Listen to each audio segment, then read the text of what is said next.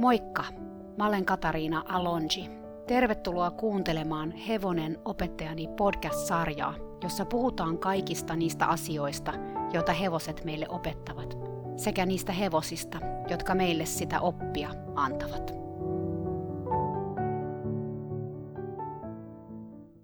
Moikka!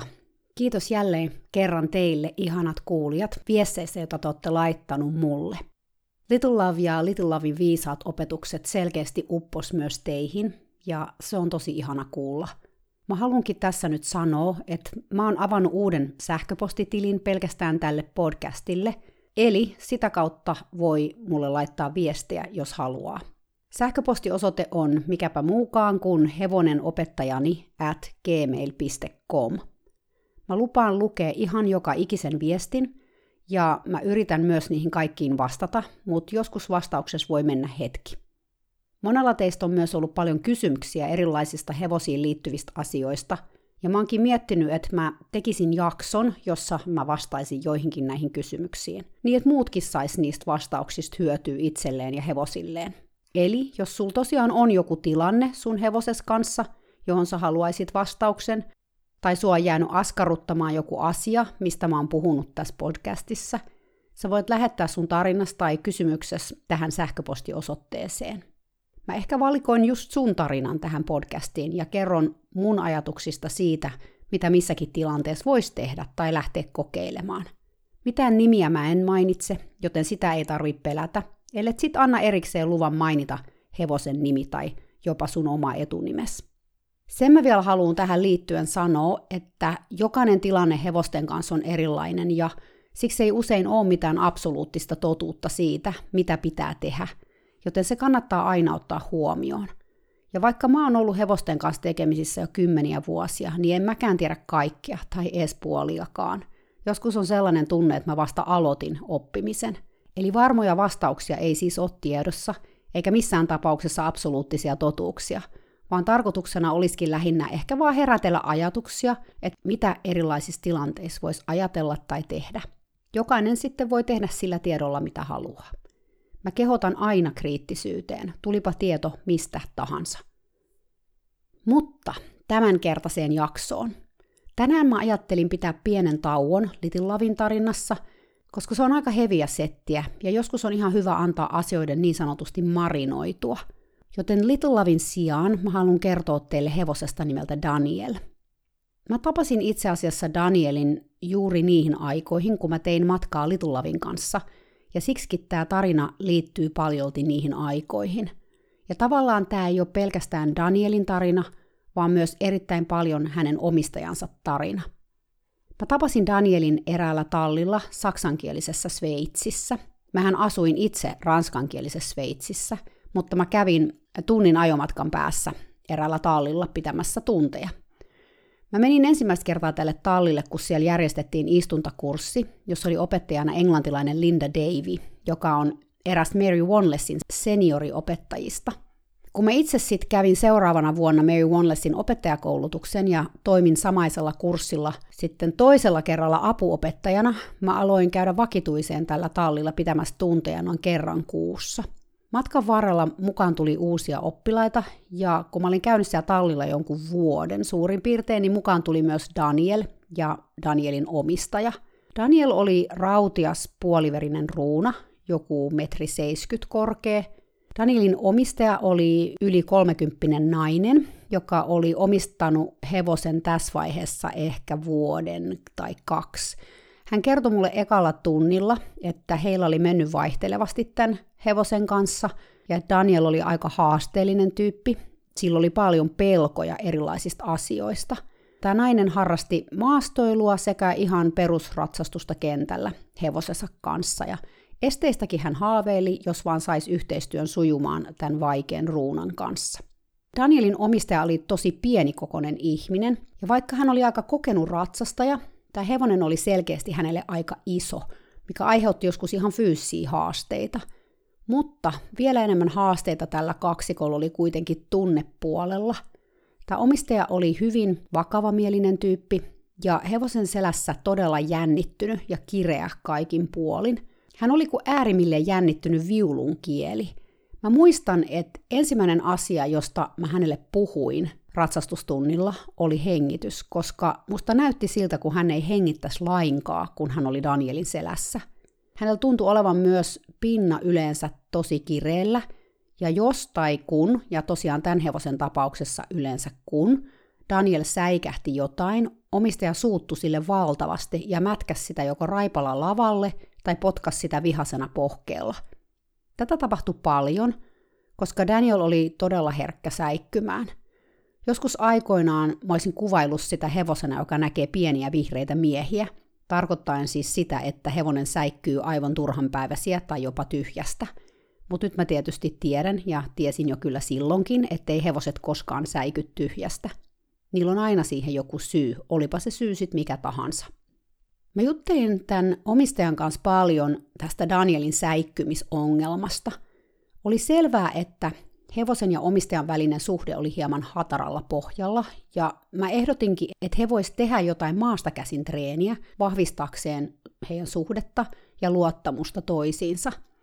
Tämä omistaja oli tosi nihkeä tälle mun ehdotukselle – ja yleensä vastas mulle, että hän oli ostanut hevosen ratsuks ja siksi sillä piti ratsastaa eikä puuhailla maasta käsin asioita.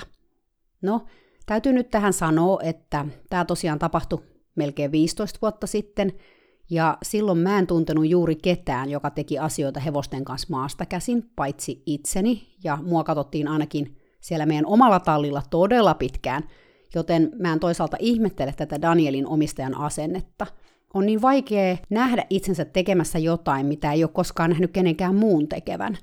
Lisäksi sen tallin omistaja oli erittäin autoritäärinen tyyppi, joka avoimesti kritisoi ihmisiä, jotka teki jotain erilaista.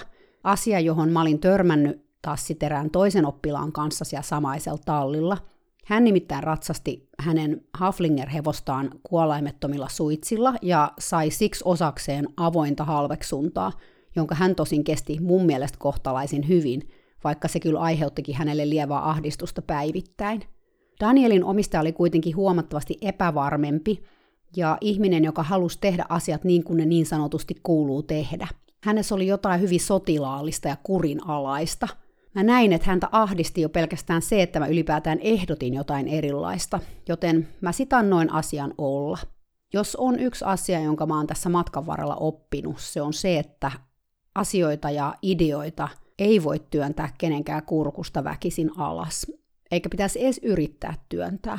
Vaikka saisit itse kokenut suurin piirtein valaistumisen jonkun uuden jutun kautta, minkä sä oot löytänyt, sä et voi pakottaa ketään hurahtamaan siihen juttuun väkisin.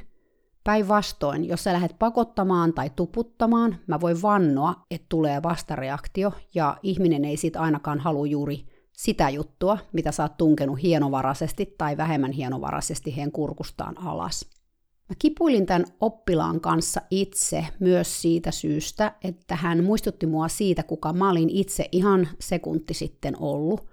Mä tarkoitan tällä siis tätä hänen aggressiivista käyttäytymistä, mikä kumpus pintaan kuin Daniel Säikky – Mun oma vihakäyttäytyminen oli liittynyt toisenlaisiin tilanteisiin, mutta siitä huolimatta tämän käytöksen näkeminen jossain toisessa ihmisessä jotenkin sai aikaan mussa sellaisen häpeämyrskyn, että oli välillä vaikea tietää, mitä tehdä siinä tilanteessa tai ylipäätään saada itseään toimimaan.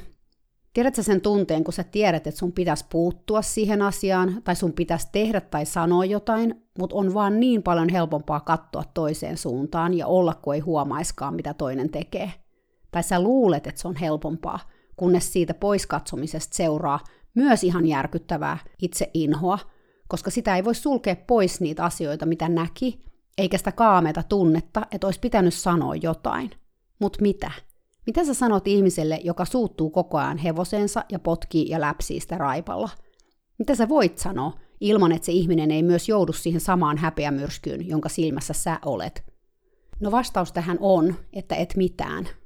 Mä voin kertoa opettajana, että jos ja kun, ja toivottavasti kun, sä otat tämän asian puheeksi, se tulee olemaan vaikea paikka sille ratsastajalle ja sullekin tietty myös katsoa tätä asiaa. Sieltä voi tulla kaikenlaista reaktiota, myös sellaista, mikä tulee silmille. Ja se on ihan ymmärrettävää. Mutta lopussa kiitos seisoo. Ei kukaan halua ehdoin tahdoin olla hevoselleen vihanen tai aiheuttaa hevoselle kipua ja pelkoa. Tai harvassa ne hevosihmiset sitten kuitenkaan on. Me tehdään tätä kaikki, koska me rakastetaan hevosia. Se on hyvä pitää mielessä siinä hetkessä. On myös hyvä pitää mielessä, että on monenlaisia eri tapoja ottaa asia esille. Sä voit sanoa vaikka, että mitä sä oikein teet, hakkaat sä sun hevosta? Tai sä voit sanoa, että hei, mä huomasin, että sä annoit hevoselle raippaa tuolla kulmassa. Mitähän siellä tapahtui? Sanoilla ja sanojen lisäksi äänen sävyllä ja sillä, millä asenteella ja tunteella sä tuut siihen tilanteeseen, on todella suuri merkitys sille, miten rakentava sun kommentti sitten loppujen lopuksi on, varsinkin näissä vaikeissa asioissa. No, mäkin tanssin tämän asian ympärillä Danielin ja sen omistajan kanssa. Mä tavallaan menin niin sanotusti puskan kautta tässä, eikä me koskaan oikein päästy asian ytimeen – sitten erään ihan meidän viimeisimpien yhteisten tuntien alussa omistaja tuli maneesiin Danielin kanssa ja sanoi mulle ensimmäistä kertaa todella suoraan, miltä hänestä tuntui. Tilanne oli varmaan siinä vaiheessa niin paha, että hänen oli vaan pakko sanoa jotain, tai sitten hän oli alkanut luottaa muhun enemmän ja pystyi avautumaan. Tämä omistaja oli kaiken kaikkiaan aika varautunut tyyppi, joten tämä oli selkeästi hänelle iso askel – Mä oon sitten oppinut niin paljon lisää tästä luottamuksen muodostamisesta oppilaan kanssa ja psykologisesta turvallisuudesta, mikä pitäisi aina olla läsnä opetustilanteissa. Mutta silloin mä en tiennyt, mitä mä tiedän nyt, vaikka olimme kyllä tietoisesti yrittänyt olla helposti lähestyttävä aina. Ja vaikka sitä olisikin joku tunnetaitojen mestari, mikä en nyt missään tapauksessa sano olevani edelleenkään, me ollaan vaan ihmisiä ja meidän omatkin tunteet on koko ajan siinä etualalla, joskus auttamassa meitä näkemään nämä tilanteet ja toimimaan oikein, ja joskus valitettavasti myös estämässä meitä toimimasta oikein. No joka tapauksessa Danielin omistaja sanoi, Daniel on ollut ihan sekopäinen viimeiset pari päivää. Mä olen aivan hermona. Mä luulen, että se on vaan jotain peliä. Mä tiedän, ettei se oikeasti pelkää. Se vaan tahallaan leikkii mun hermojen kanssa. Mä vilkasin Danielia, joka liikuskeli hermostuneena ohjien päässä ja kuikuli olkasa yli niitä kuuluisia vihreitä miehiä. Omistaja jatko epätoivosta tilitystään. Mä oon niin vihanen tälle hevoselle. Mä haluan, että se lopettaa tämän sikailun tähän paikkaan. Juuri silloin maneesin ulkopuolelta kuului joku ääni ja Daniel säpsähti. Omistaja nykäs ohista kovaa, joka sai Danielin säikkymään lisää. Sen silmät muljahti sen päässä ja jokainen lihas tämän hevosen kehossa oli äärimmilleen jännittynyt. Omistaja jatko tilitystää. Eilen me mentiin maastoon ja mua alkoi pelottaa niin paljon, että mun oli pakko tulla alas selästä. Mutta Daniel oli silti ihan hullu. Mä sain kaikin voimin hillitä itseni, että mä olisi alkanut hakata sitä raipalla. Mä oikeasti halusin piestä sen raidalliseksi. Mä halusin tappaa sen. Sanojen päätteeksi omistaja nykäs ohista vielä uudelleen ja läppäsi Danielia lavalle – raipalla, aivan kuin todistaakseen sanansa oikeaksi. Mä näin, että naisen mitta oli niin täysi, että nyt se valuu jo kunnolla yli. Mä näin myös, että ei ollut mitään järkeä mennä tässä tilassa ratsastamaan. Lisäksi tässä nyt oli se ovi, jota mä olin etsinyt. Mulla oli ollut onnea, koska se omistaja oli avannut sen mulle itse sen sijaan, että mun olisi pitänyt lähteä sitä aukomaan. Oli suorastaan ihme, että tämä varautunut ihminen, jonka en ollut koskaan nähnyt hymyilevänkään, oli avautunut tällä lailla mulle. Mä päätin tarttua tilaisuuteen. Mä ehdotin, että me vaan juteltas omistajan tunteista ja etenkin siitä raivosta, joka suorastaan kihisi hänestä. Tämä oli mun ensimmäinen oppilas, jonka kanssa pääsin kunnolla purkamaan raivoa sen jälkeen, kun mä olin purkanut siis mun omaani itsekseni. Tai no, olin kyllä yrittänyt Lilon omistajan kanssa purkaa hänen raivoaan, mutta hän ei ollut ollut kovin vastaanottavainen sille keskustelulle – Kuten mä sanoin, näitä asioita ei voi kenenkään kurkusta tunkea alas väkisin. Mutta tässä oli nyt oppilas, joka oli ehkä valmis puhumaan asioista. Mä kyselin omistajalta lisää, ja hän kertoi tuntemuksistaan. Kun me oltiin vähän aikaa juteltu, omistaja myös hiljaisena, että itse asiassa, jos hän totta puhuu, hän oli itse asiassa todella epävarma ja peloissaan. Mutta mä oon mieluummin vihanen kuin peloissani, hän sanoi. Mä en kestä ajatusta siitä, että mä pelkään ratsastaa mun hevosella. Tämä oli iso oivallus ja iso tunnustus omistajalta, että kaiken sen vihan alla olikin pelkoa. Ja mullekin tämä oli taas hyvä opetus siitä, että käyttäytymisellä ei välttämättä ole mitään tekemistä sen kanssa, mitä ihminen tuntee. Nimittäin mä olin tulkinnut omistajan käytöksen vihana ja suuttumuksena, mutta oikeasti hän olikin tuntenut tilanteessa pelkoa. Tai ehkä mä olin tajunnut jollain tasolla sen pelon olevan siellä, mutta mä olin vaan antanut mun omien kokemuksien ja tunteiden jotenkin värittää mun tulkintaa tässä kaikesta, ja mä olin ikään kuin jumittanut sen vihan äärelle oppilaankin kanssa. On myös olemassa niin sanottuja metatunteita, eli tunteita tunteista. Enkuksi sanotaan metafeeling, eli feelings about feelings. Tämä tarkoittaa sitä, että sulle tulee joku tunne, vaikka nyt pelko, ja sitten koska sä tunnet pelkoa, sua vaikka alkaa hävettää se pelon tunne, tai suututtaa. Eli jos ajatellaan nyt tätä Danielin omistajan suuttumusta ja vihaa, oliko se metatunnetta, eli suututtiko häntä se, että häntä pelotti, vai oliko se suuttumus ennemminkin tapa peitellä pelkoa, ettei tarvitsisi tuntea sitä pelkoa? Viha on usein niin sanottu sekundäärinen tunne, eli se peittää alleen jonkun muun tunteen, joka on se ensisijainen tunne. Se voi olla esimerkiksi pelkoa tai se voi olla häpeää. Mun omassa tapauksessani se oli selkeästi ennemmin häpeää, ja tämän mun oppilaan tapauksessa se oli pelkoa. Viha myös kertoo siitä, että meidän rajoja on rikottu tai niitä uhataan. Mä taisin mainita tästä jo aikaisemmassa podcastissa. Siksi on hyvä pysähtyä tämän tunteen äärelle ja kysyä, mitä ne rajat on, joita uhataan.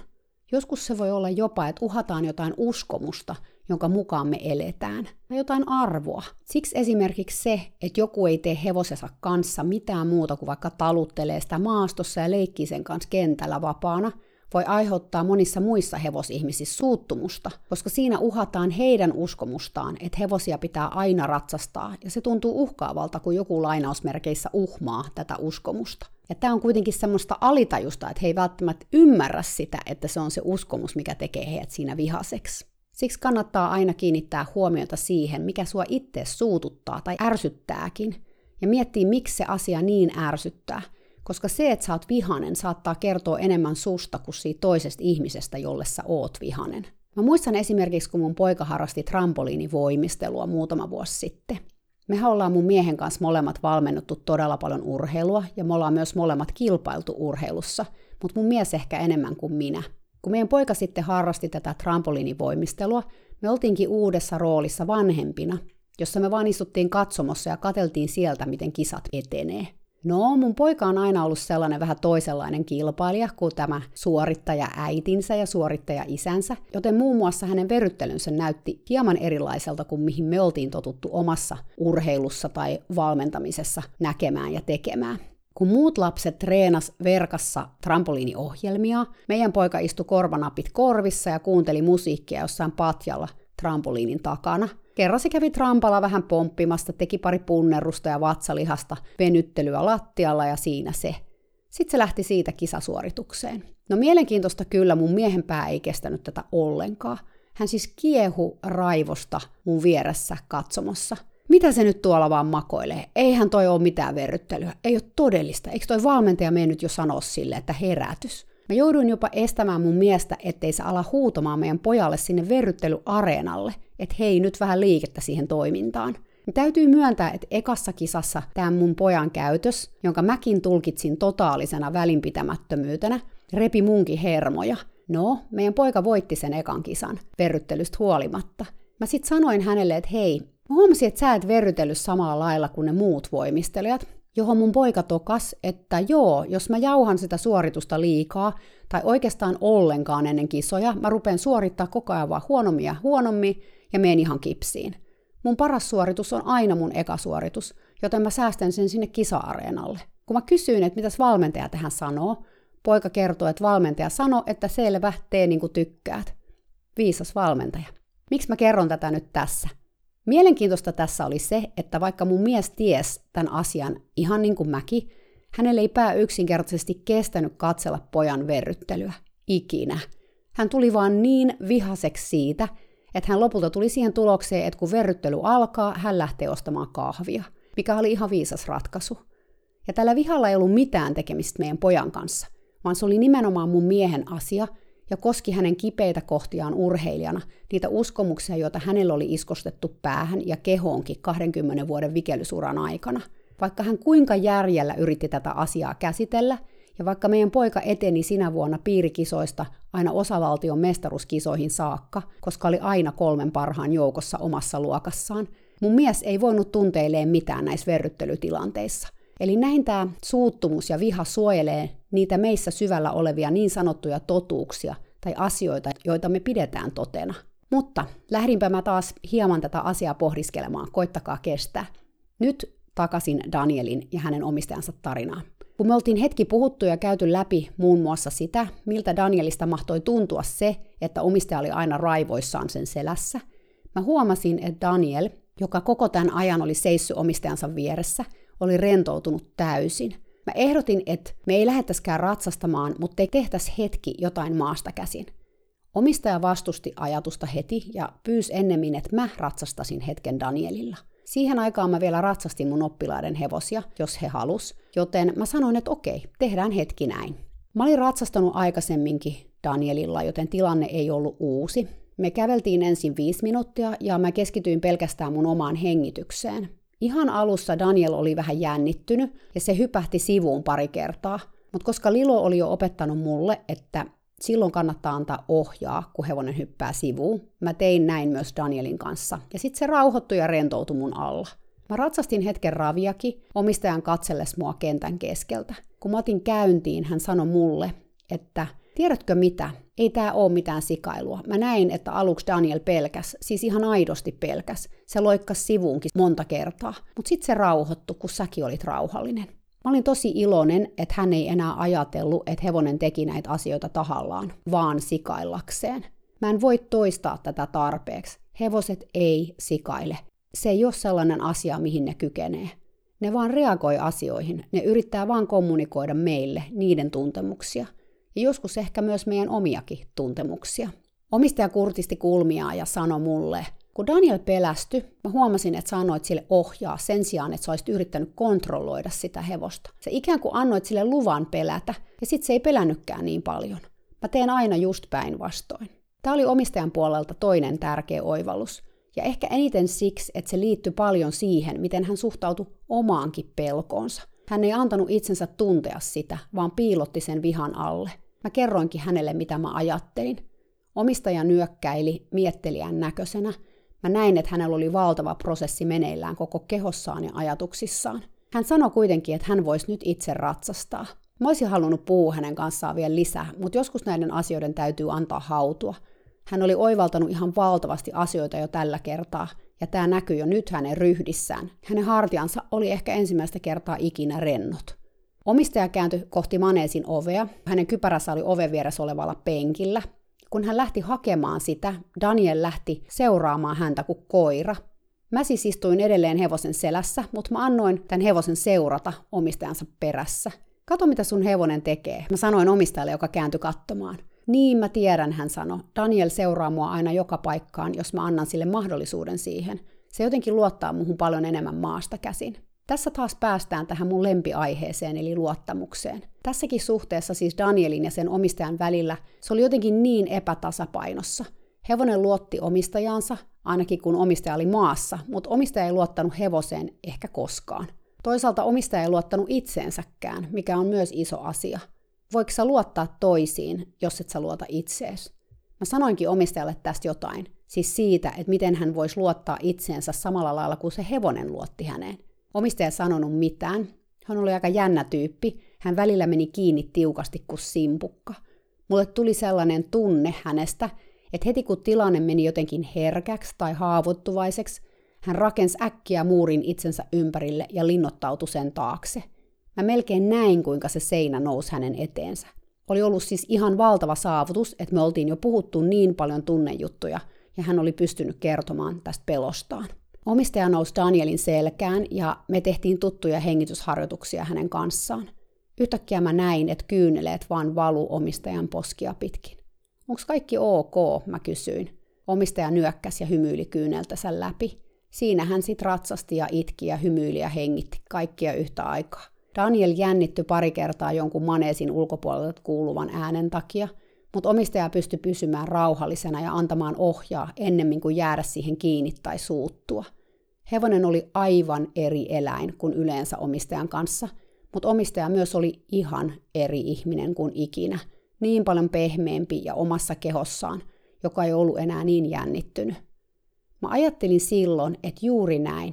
Todellinen opettaja tässä tilanteessa en todellakaan ole minä, vaan tämä ihmeellinen eläin, joka oli kuin salaman iskusta muuttunut eri eläimeksi kuin yleensä, nyt kun omistaja oli selässä rehellisesti oma itsensä, ei piilottanut pelkoa vihan taakse, ei suuttunut hevoselleen eikä itselleen, ei rakentanut muureja ja uskalsi ehkä ensimmäistä kertaa elämässään hengittää hevosensa selässä. Omistaja oli tunnin jälkeen todella onnellinen. Me juttelin hänen kanssaan siitä, miten hän voisi tästä eteenpäin edetä. Mä ehdotin, että jos hänellä oli valtava tunnetila päällä, oli se sitten raivoa tai pelkoa, hän ottaisi hetken sen tunnetilan säätelemiseen ennen kuin hän menisi selkään. Entä jos mä en saa sitä säädeltyä sinä päivänä? Entä jos se vaan puskee pintaan ja mistään ei tule mitään, omistaja kysy. Mä sanoin hänelle, että ehkä silloin ei kannattaisi ratsastaa lainkaan, koska siitä ei seuraisi mitään rakentavaa. Olihan hän jo nähnyt, minkälaiseksi tilanne saattoi kärjistyä Danielin kanssa. Omistaja pudisti kuitenkin heti päätään. Kyllä mun pitää ratsastaa joka päivä, hän sanoi tiukasti. Mun on ihan pakko. Mä en osannut ihan ymmärtää tätä. Mä vakuutin hänelle, ettei hevonen siitä menisi pilalle, jos sille ei ratsastettaisi joka päivä. Että mieluummin hyvää liikuntaa maasta käsin kuin huonoa kokemusta selästä käsin. Hän ei kuitenkaan pystynyt tästä asiasta edes oikein keskustelemaan. Hän vaan sanoi, että ratsastus oli aivan pakollista, että vaikka hän ei sitä joskus halunnut tehdä, hän ei voinut antaa itsensä lipsua tässä asiassa. Kun hän talutti Danielin talliin, mä jäin miettimään hänen tilannettaan. Mä en ymmärtänyt lainkaan, mistä tässä oli kysymys. Miksi hän ei voinut antaa itselleen lupaa olla joskus ratsastamatta, kun se selkeästi oli niin vaikeaa joinain päivinä – ja lisäksi se loi vaaratilanteita hevosen kanssa. Daniel oli iso kiihkeä puoliverinen, joka taitoi myös todellakin nopeat liikkeet. Silloin mä en vielä tiennyt kaikkea sitä, mitä mä tiedän tänään, joten mä en oikein osannut neuvoa ja tukea Danielin omistajaa tämän enempää. Nyt kun mä jälkeenpäin mietin tätä, mun mieleen nousee niin monia asioita. Ensinnäkin se, miten Daniel käyttäytyi, kun sillä ratsastettiin verrattuna siihen, miten se käyttäytyi muuten, kun sen kanssa tehtiin asioita tai kun sitä esimerkiksi juoksutettiin. Se oli ratsastaessa todella säikky. Se saattoi yhden kierroksenkin aikana hypähtää sivuun kolme, neljä, viisi kertaa, joskus mun omastakin mielestäni ilman mitään näkyvää syytä. Me ei kuitenkaan siinä tilanteessa pysähdytty analysoimaan tätä sen käytöstä tarpeeksi tai oikeastaan ollenkaan. Sekä omistaja että minä ajateltiin, että Daniel on vaan yliherkkä. Nyt mä tiedän, että tällainen käytös voi olla esimerkiksi yksi oire kivusta – se, että voidaan todeta hevosella olevan kipuja ratsastaessa, esimerkiksi alkavaa ontumista, joka ei vielä näy, tai muuta vammaa, joka aiheuttaa kipua, vaatii toki muitakin oireita kuin vaan tämän yhden oireen. Itse asiassa englantilainen eläinlääkäri Sue Dyson on kehittänyt listan näistä kipukäytöksistä ja tutkinut niiden esiintymistä hevosilla, ja hänen mukaansa kipuilevalla hevosella näitä käytöksiä on oltava kahdeksan, ennen kuin voidaan suurella varmuudella todeta hevosella olevan jotain alla olevaa kipua. Joten yksinään tämä säikkyminen ei vielä välttämättä tarkoita mitään. Mutta se voi kuitenkin liittyä siihen, ja sitä mä en tiennyt silloin. Tietysti säikkymiseen voi olla muitakin syitä kuin kipu. Selkeästi omistajan oma jännittyneisyys ja stressi lisäsi tätä käytöstä hevosessa, koska kun mä itse menin selkään, käytös väheni, ja mä oletin tämän johtuvan suoraan muun ja omistajan tunnetilojen erosta ja siitä, miten meidän kehot reagoi näihin tunnetiloihin.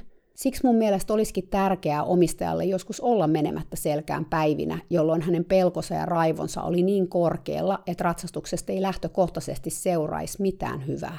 Tai ainakaan ottamatta aikaa rauhoittumiseen ennen sinne selkään menoa. Ja mä tiesin kyllä jotenkin alitajunnassani, että tämän omistajan fiksaatio ratsastamisen suhteen liittyy myös tähän tämän tallin kulttuuriin ja ilmapiiriin – Tallin omistaja puuttuu asiakkaittensa toimintaan erittäin näkyvästi ja kuuluvasti ja halveksu tosiaan avoimesti mitään, mikä poikkesi siitä, mitä hän itse teki, mikä oli ratsastus niillä perinteisillä varusteilla. Sellaisessa ilmapiirissä monien on vaikea lähteä pois valtavirrasta, enkä mä ihmettele. Meillä ihmisillä on sisäänrakennettu tarve olla osa porukkaa. Joskus silloin, kun me vielä asuttiin luolissa ja hengissä selviytyminen oli haasteellista, joukon ulkopuolelle jääminen oli varma kuolema – Tämä on kuitenkin edelleen osa meidän DNAta ja siksi me tehdään helposti kaikkemme ollaksemme osa joukkoa. Mutta tuohon Danielin säikkymiskäytökseen vielä. Tietysti kun puhutaan pelosta hevosen tapauksessa, niin on tämä tietysti luonnekysymyskin ja joskus rotukin kysymys, että tietysti jotkut hevoset pelkää helpommin ja niillä on sellainen hermosto, että pelko tulee helpommin pintaan kuin jollain toisella hevosella. Hevosella on pakoeläimenä myös tarve harjoitella sitä pakoreaktiota. Sen hermosto ikään kuin vaatii sitä, ja se on todella tärkeää sekä sen fyysisen että psyykkisen terveyden kannalta. Siksi on tärkeää, että hevoset pääsee ulos, mieluiten yhdessä, isoon tarhaan, jossa ne voi vain juosta. Mitä vähemmän hevoselle tulee näitä mahdollisuuksia vapaana, sitä suuremmalla todennäköisyydellä tätä pakoreaktion harjoittelua alkaa tapahtua muun muassa ratsain. Tosin tässä Danielin tilanteessa, jossa säikkyminen oli todella yleistä, kyseessä oli kyllä muut asiat kuin tämä lainomainen tarve harjoitella pakoreaktiota. Mä halusin nyt sen vaan tässä mainita, koska se on tärkeä asia. Mutta palatakseni tähän Danielin ja sen omistajan tarinaan. Vuotta myöhemmin mä kuulin, että Danielilla oli todettu nivelrikkoa, jonka vuoksi sille ei enää voinut ratsastaa. Nyt mä en ole yllättynyt tästä lainkaan, sillä kuten mä sanoin aikaisemmin, tällainen jatkuva säikkyminen on usein niin sanottua kipukäytöstä. Danielin omistaja kertoi mulle, että eläinlääkärin tuomiosta huolimatta hän ei halunnut vielä luopua Danielista, koska sillä voisi kuulemma olla vielä elämässä vuosia jäljellä, kunhan sille ei enää ratsastettaisi. Moni tällä tallilla ihmettelee tätä päätöstä, omistaja kertoi mulle. He sanoo, että mun pitäisi ostaa uusi hevonen ja laittaa tämä hevonen kuoppaan. Mä ymmärrän kyllä, miksi joku tekisi niin, koska ajattelinhän mä itekin, että hevonen on ratsastamista varten, tai että se on ainoa asia, mitä sen kanssa voi tehdä. Ja tietysti jotkut haluaakin ratsastaa ja vaikka kilpailla. Mutta mä oon nyt tajunnut, että mä en halua uutta hevosta, mä haluan Danielin. Me tehdään nyt sitten vaan maasta käsin asioita, omistaja kertoi. Ja se on ollut todella ihanaa. Mä tykkään siitä tosi paljon, ja samoin Daniel, se on kuin eri hevonen nyt. Omistaja kertoi myös, että vaikka hän ei enää ratsastakaan, pelko ei ole kuitenkaan väistynyt hänen elämästään. Päinvastoin, hän sanoi. Mä ymmärsin nyt, että itse asiassa mä pelkään todella paljon asioita, siis muuallakin kuin hevosten kanssa. Pelko on itse asiassa pitänyt mua todella pitkään otteessaan ja estänyt mua tekemästä monia asioita.